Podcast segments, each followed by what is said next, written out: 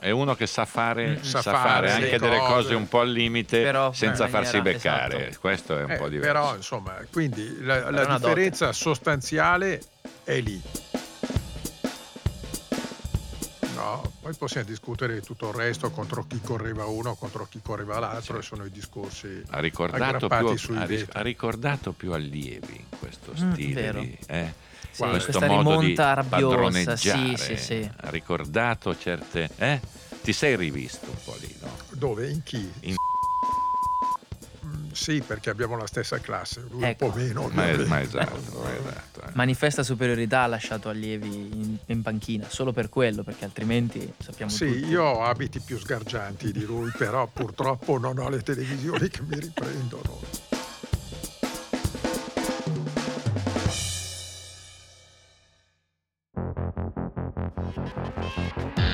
Benvenuti a Terruzzi racconta la Formula 1 a ruota libera.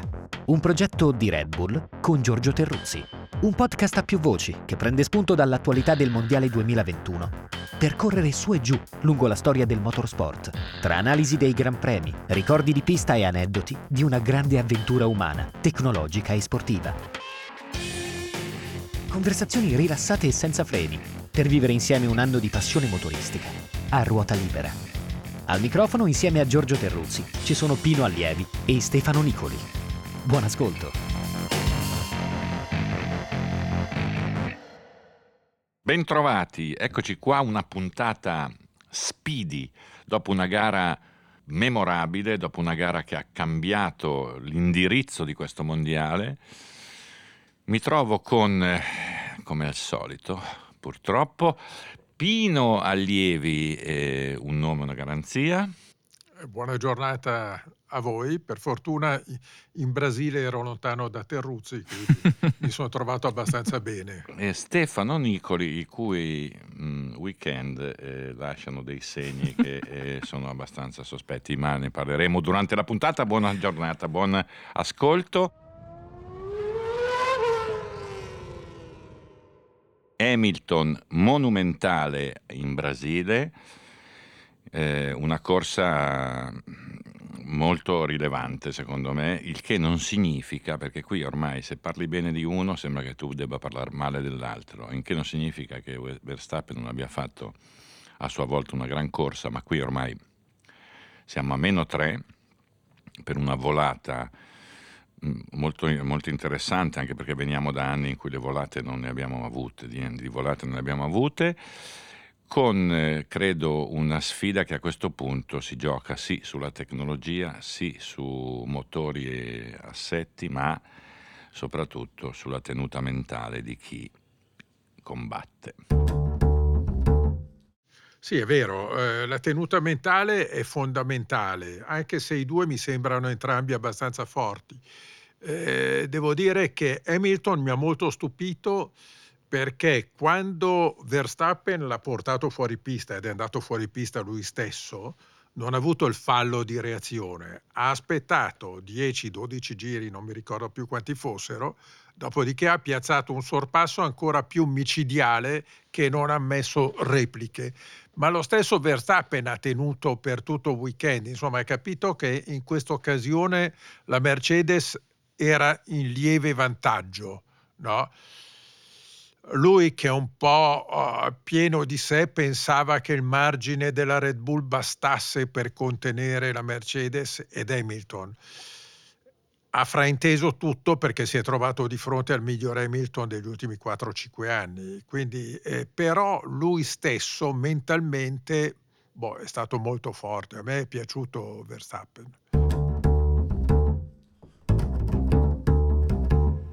Anche come atteggiamento dopo la gara. Eh, dice bene Pino e dice bene Giorgio. Eh, io credo che forse quello visto in Brasile sia stato il miglior Hamilton, non so se dell'era Mercedes, ma sicuramente degli ultimi tre anni, da quando ha perso da, da Rosberg. Perché è incredibile come di fronte a un avversario mentalmente solido come Verstappen, Hamilton abbia ulteriormente alzato l'asticella. Cioè, si trova di fronte, forse per la prima volta davvero, un pilota che ha un mezzo capace di essere più veloce della sua Mercedes e un avversario che appunto a livello mentale gli tiene testa e lui non si piega e non solo, lui ha vinto sette mondiali, da dimostrare secondo me ha molto meno di, rispetto a tanti altri, ma non si tira indietro, non cede un millimetro, anzi in uno dei weekend più difficili ha tirato fuori una, una capacità di reazione non dico d'altri tempi perché non so a quali tempi effettivamente si possa fare riferimento, però veramente di ispirazione per tanti secondo me. Attenzione, era il weekend più critico per Sì, lui. sì. Lui o usciva dal mondiale o ci rientrava, ma ci è rientrato alla grande. Contro il miglior Verstappen della, della sua carriera, perché il Verstappen degli ultimi 4-5 Gran Premi non è più il pilota un pochino immaturo, un pochino precipitoso degli altri anni. È un Verstappen che dopo sette anni di Formula 1 ha capito come si corre, non sa ancora contenersi quando viene superato, però insomma, pilota solido e velocissimo, Mm-hmm. incredibilmente veloce. Hamilton, Hamilton è stato più veloce di lui, su una pista insidiosissima. A parte il fatto che eh, Nicoli parla di una corsa che non ha visto perché faceva altro, secondo me, eh, durante la Non è vero, No, vabbè, ma vero. comunque pazienza. Eh, volevo dire questo, una cosa fondamentale credo sia questa, cioè Hamilton ha vinto un Gran Premio pagando penalità, eh, Mm. con il vantaggio di avere un motore nuovo. Questo non succede spesso, anzi succede raramente. Ora, se Verstappen dovesse essere costretto a fare altrettanto, cioè a, met- a montare un'unità o parzialmente nuova o completamente nuova, questo comporterebbe un'ulteriore difficoltà, cioè dipenderà dalle piste, cioè, noi abbiamo- abbiamo- avremo delle piste, una dove la Formula 1 non ha mai corso, una che non solo non è mai corso, ma non si sa neanche come è fatta, per cui può essere che questo possa produrre un vantaggio ulteriore per la rincorsa di Hamilton. Certo è che nonostante tutto Verstappen resta secondo me il, il grande favorito per vincere questo mondiale. Ah, indubbiamente. Anche perché domenica si corre su una pista stretta, eh, quantomeno io non so nulla Sì, di Qatar. stretta. Lo dicono i motociclisti, addirittura quelli della MotoGP hanno accusato la pista di essere troppo stretta, quindi non riesco a immaginare queste Formula 1 che sono le le più grandi della storia e più larghe.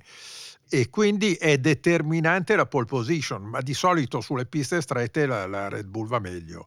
Poi c'è Abu Dhabi alla fine, in mezzo c'è questo mistero dell'Arabia Saudita. No, eh, boh, chissà dove corrono, chissà, non so niente. Eh, Abu Dhabi, Abu Dhabi è una pista eh, strana. Ho letto che la dovevano modificare Eh, l'hanno perché modificata. l'hanno modificata. Ecco, se lì i sorpassi diventano più agevoli e diventano comunque possibili, perché in, pessa- in passato ricordiamoci che la Ferrari perse un mondiale No, clamoroso pista, una delle con Alonso perché Sì. Abu Dhabi è una delle piste peggiori del peggiori, mondiale. sì, peggiori, non succede No, mai ecco, niente. non riuscì a superare Petrov. Petrov. Cioè, Mm-mm. eh, vi rendete conto? No, Petrov. no, se lì parti Dai, davanti viene stai da davanti. ridere.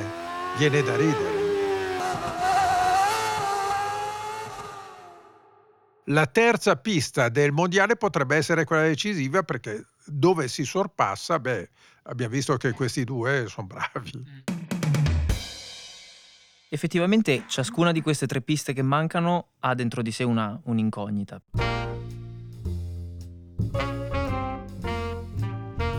Perché appunto su una la Formula 1 non ha mai corso, una è ancora in lavorazione e l'altra è stata modificata rispetto a- al suo layout originario e originale. Ci sono meno chicane, ci sono più curvoni veloci, ehm, parlano di un abbassamento dei tempi sul giro veramente importante e è giusto secondo me il, il sottolineare il fatto che Hamilton ha, ha tamponato in maniera egregia la- le cinque posizioni di penalità perché la volta in cui è toccato a Verstappen scattare dal fondo dello schieramento è vero che Verstappen è arrivato secondo ma parliamo del Gran Premio di Russia No, ma c'è una differenza abissale, tra- essendo in due. sì, sì, sì, Arrivare, arrivare, primo, secondo, arrivare secondo, esatto, perché qui la, la lotta è tra due. tra i due e ci sono sette punti o otto tra il primo e il secondo nei weekend Sì, comunque Verstappen non è uno che si fa pregare per ah fare quello no sorpassi. assolutamente No, no, ma infatti. E se serve ti dà anche la spinta. Mm-mm.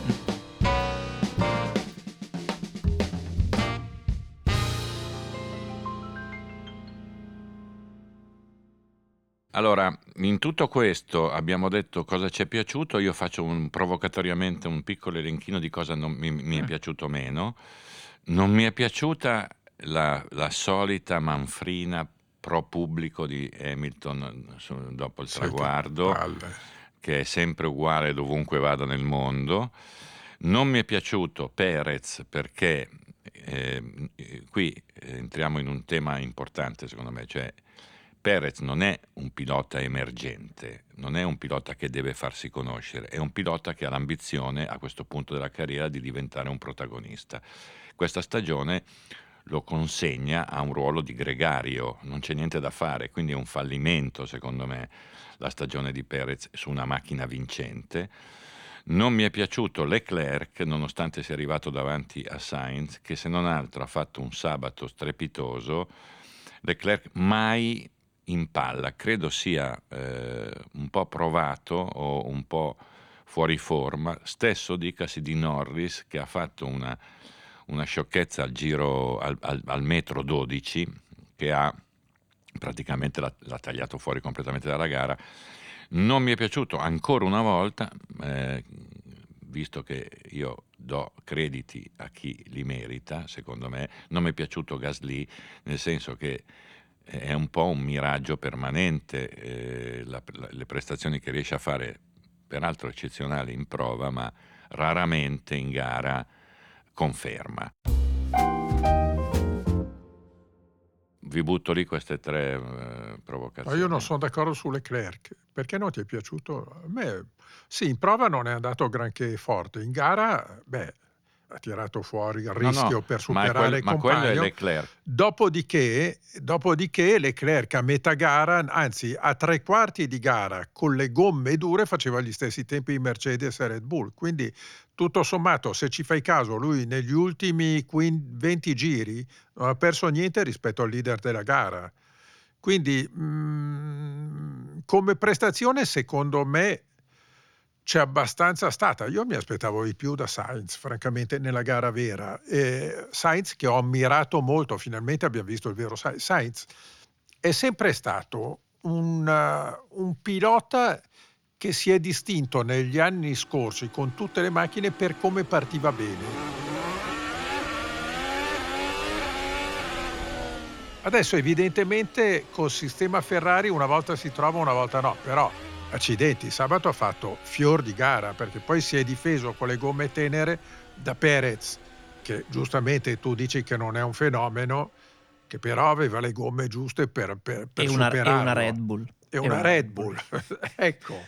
Eh, quanto a Perez, boh, siamo d'accordo, però mm, non, eh, ma non penso che la Red Bull l'avesse preso sperando che stesse con Verstappen, perché è evidente che chiunque tu prenda in Mercedes e Red Bull, nessuno riesce a stare con Verstappen ed Hamilton, perché è terribilmente difficile. No, va bene, però se tu sei un pilota di quell'età lì, di quell'esperienza lì e arrivi a confrontarti con gente così, vuol dire che non sei uno Ma Perez è convinto solo lui di essere un Beh, non fenomeno. solo lui, eh. No, lui corre dai tempi di Farina, mi pare, in Formula 1. Sì. Farina, Taruffi, Taruffi, Motor, Perez no, e il Rodriguez. Perez, esatto. che fa rima. E Quindi ha abbastanza esperienza per, per fare delle cose, ma se non le fa vuol dire che non ci arriva.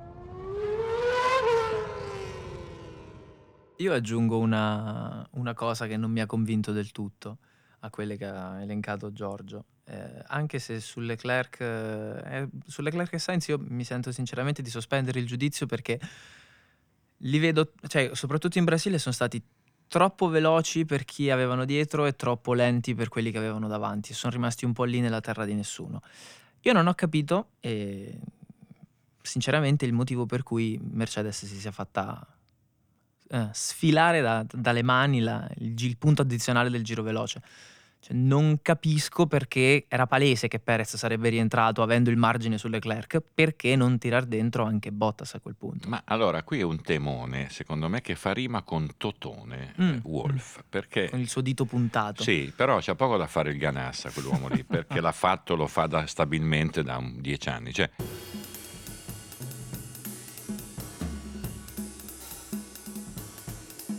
la Mercedes lascia solo Hamilton in un momento decisivo perché eh, ha cambiato un motore, vabbè, eh, adesso, poi ha vinto Hamilton ma l'ha raddrizzata lui, ma erano nei guai.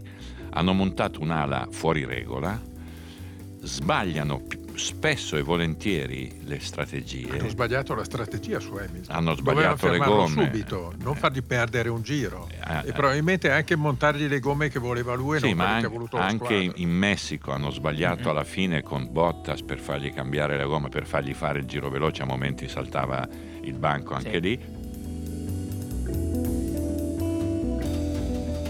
Mi sembra la fine di un ciclo per quanto riguarda la Mercedes che ha dirottato James Ellison su altro, hanno perso un sacco di gente, molta della quale è di destinazione Red Bull.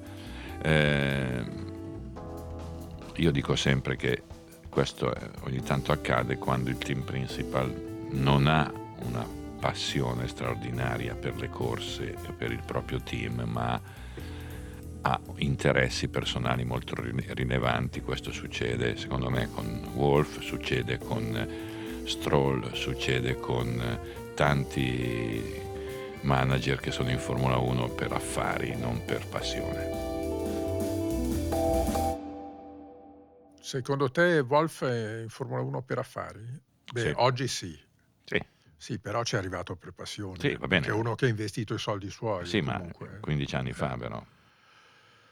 Sì, eh, resta uno che ha saputo creare un miracolo, cioè prima di lui c'erano altri, c'era Norbert Haug che era un mio amico, lo conoscevo da quando faceva il giornalista, però... Vabbè, questo già spiega il, il, il fallimento sì. di Haug, sì. sì. Vabbè, no, lo dico. Ecco, eh, però per me Hamilton ha portato in Formula 1 un sistema manageriale moderno che la Formula 1 Wolf. non conosceva. Pardon, scusa, eh, Toto Wolf, ho sbagliato.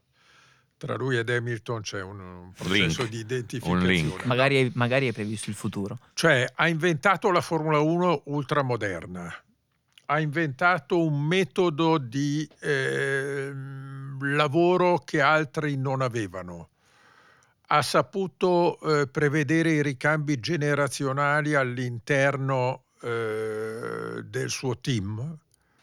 Poi è chiaro che si è fatto un po' troppo prendere la mano perché gli è sempre andata bene, i tecnici no, hanno fatto delle sto, macchine esagerate, non sto, non sto per cui poi si è montato la testa e ha cominciato a, a, giocare con i soldi, a comprare team, a prendere piloti, a controllare. Eh però io devo dire che eh, se devo nominare il eh, tecnico, del, il, pardon, il manager dell'ultimo decennio, io dico te, che Toto Wolf eh, è il numero uno e lascerà nella storia della Formula 1 quello che aveva lasciato il suo predecessore Neubauer.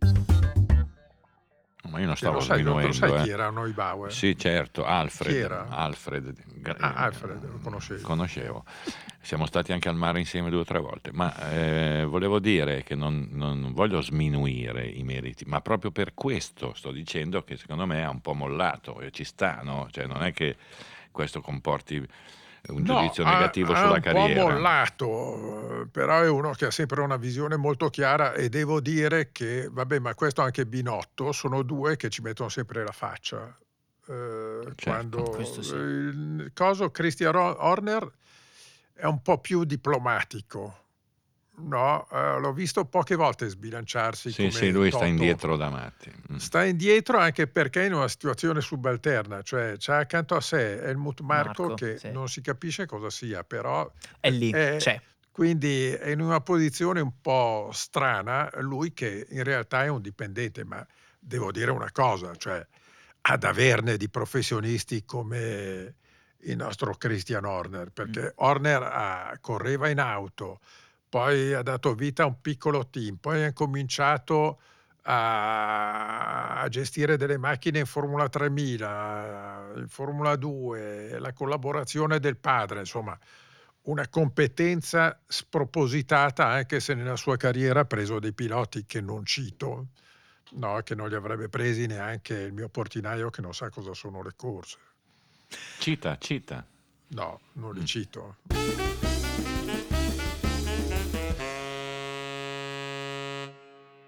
Io non so se anche per Mercedes è una questione di disabitudine ad arrivare a- in questa fase della stagione con qualcuno che mette il fiato sul collo nella classifica costruttori ed è davanti nella classifica piloti. Mercedes Ah. chiudeva i mondiali In estate. in estate praticamente, cioè Mercedes arrivava anche quando c'era la Ferrari di Vettel nel 2017-2018, eh, Singapore un anno, il, eh, il trittico asiatico che ricordo ancora con terrore e, e l'anno successivo quando ci fu eh, la debacle a Monza, da lì in avanti diciamo che poi era tutto andato verso Stoccarda. Quest'anno arriviamo a tre gare dalla fine che loro sono punto a punto e non so appunto se sia, eh, gioco di parole rivedibile, un problema anche di stanchezza, perché come hai detto tu alla fine di un ciclo sono anni che vincono.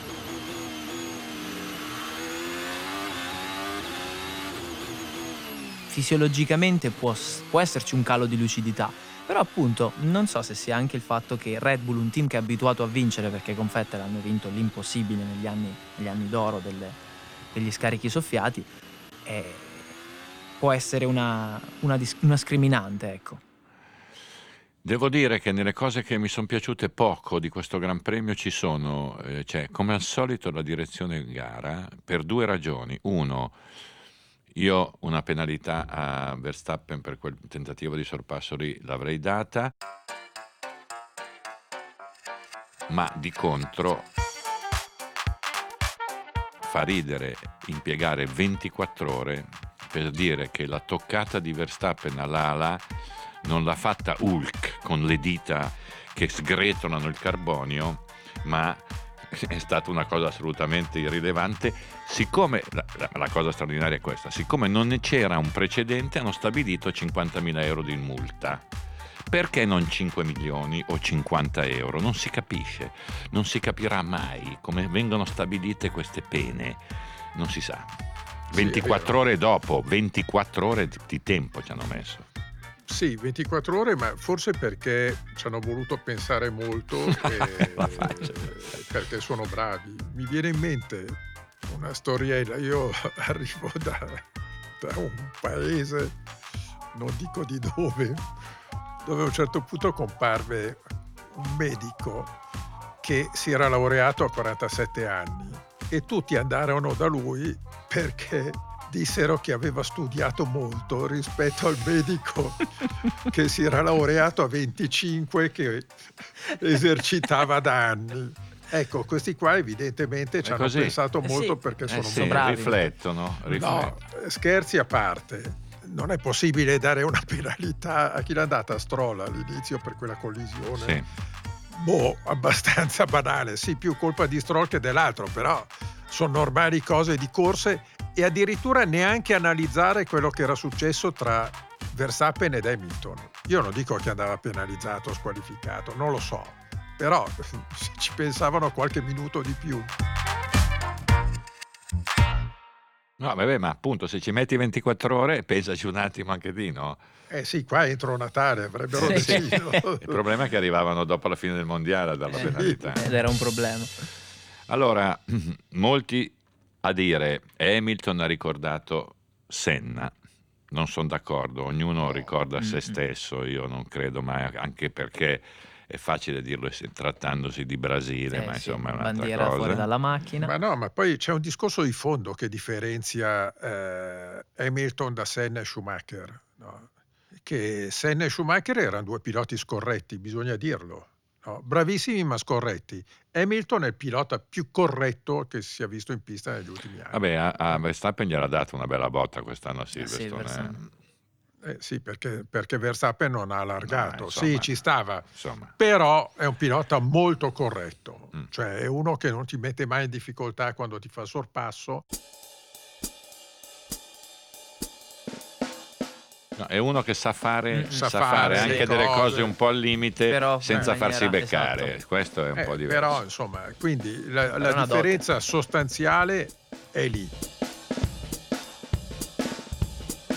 Poi possiamo discutere di tutto il resto contro chi correva uno, contro chi correva l'altro, e sono i discorsi. ha ricordato, più, sui ha, ha ricordato più allievi questo Mm, stile vero. di, eh, Sì, Guarda, questo questa modo di rimonta rabbiosa. padroneggiare. Sì, sì, sì. ha ricordato certe eh?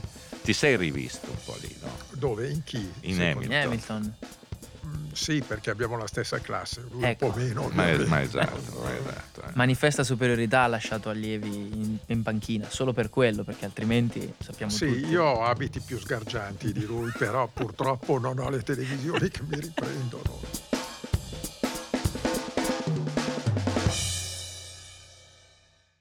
Allora, eh, visto che siamo sotto volata, cioè dai, but- buttatemi lì un pronostico, un, un- un- tant- tanto ormai più, più diciamo, non voglio dire una parolaccia, ma insomma più esposti di così, cosa, cosa volete che succeda, insomma, dite la vostra. Eh, questa qua, qui è dura, qui è dura. Io per, per non fare la parte della bandieruola eh, confermo quello che ho detto a inizio anno, che io se avessi il famigerato nichelino da puntare lo punterei su- sul 33. Tuttora lo punterei sul 33 nonostante la questione motore e la questione mentale sulla quale c'è un punto interrogativo. Io secondo logica dico Verstappen, ma la logica eh, non risponde alla realtà e l'abbiamo visto a Interlagos dove tutti avremmo puntato su Verstappen e infatti ha vinto l'altro che non doveva chiusi. vincere, quindi Quindi allora io per Bastian Contrario e anche per sparigliare dirò Hamilton vincente all'ultima corsa con impegno di pagare una cena, se, se vince Hamilton decido io il posto dove si cena, perché a questo punto sono in svantaggio non solo numerico ma anche contro due, qui sì, poi tre. le tue cene sono sempre all'insegna dell'acqua minerale perché hai il braccio corto, quindi vabbè, Ma- porteremo Ma- noi le bevande. Vabbè, vabbè, allora. In attesa di rivede- risentirci, più che rivederci, eh, in diritturissima a fine, a fine campionato, diciamo, eh, vi auguriamo una buona visione, visto, di- visto che insomma, ste gare sono diventate molto interessanti, molto Mhm, intense e scommettete tra voi così eh, trasformiamo un po' tutti questo finale di stagione in una festa Festa amichevole. medio orientale perché sarà così. Sarà Tutto così, sì, sì. sarà Eh, così. Tutto di là. Grazie, a presto e Grazie a buon- tutti. buona Grazie. Formula 1. A presto.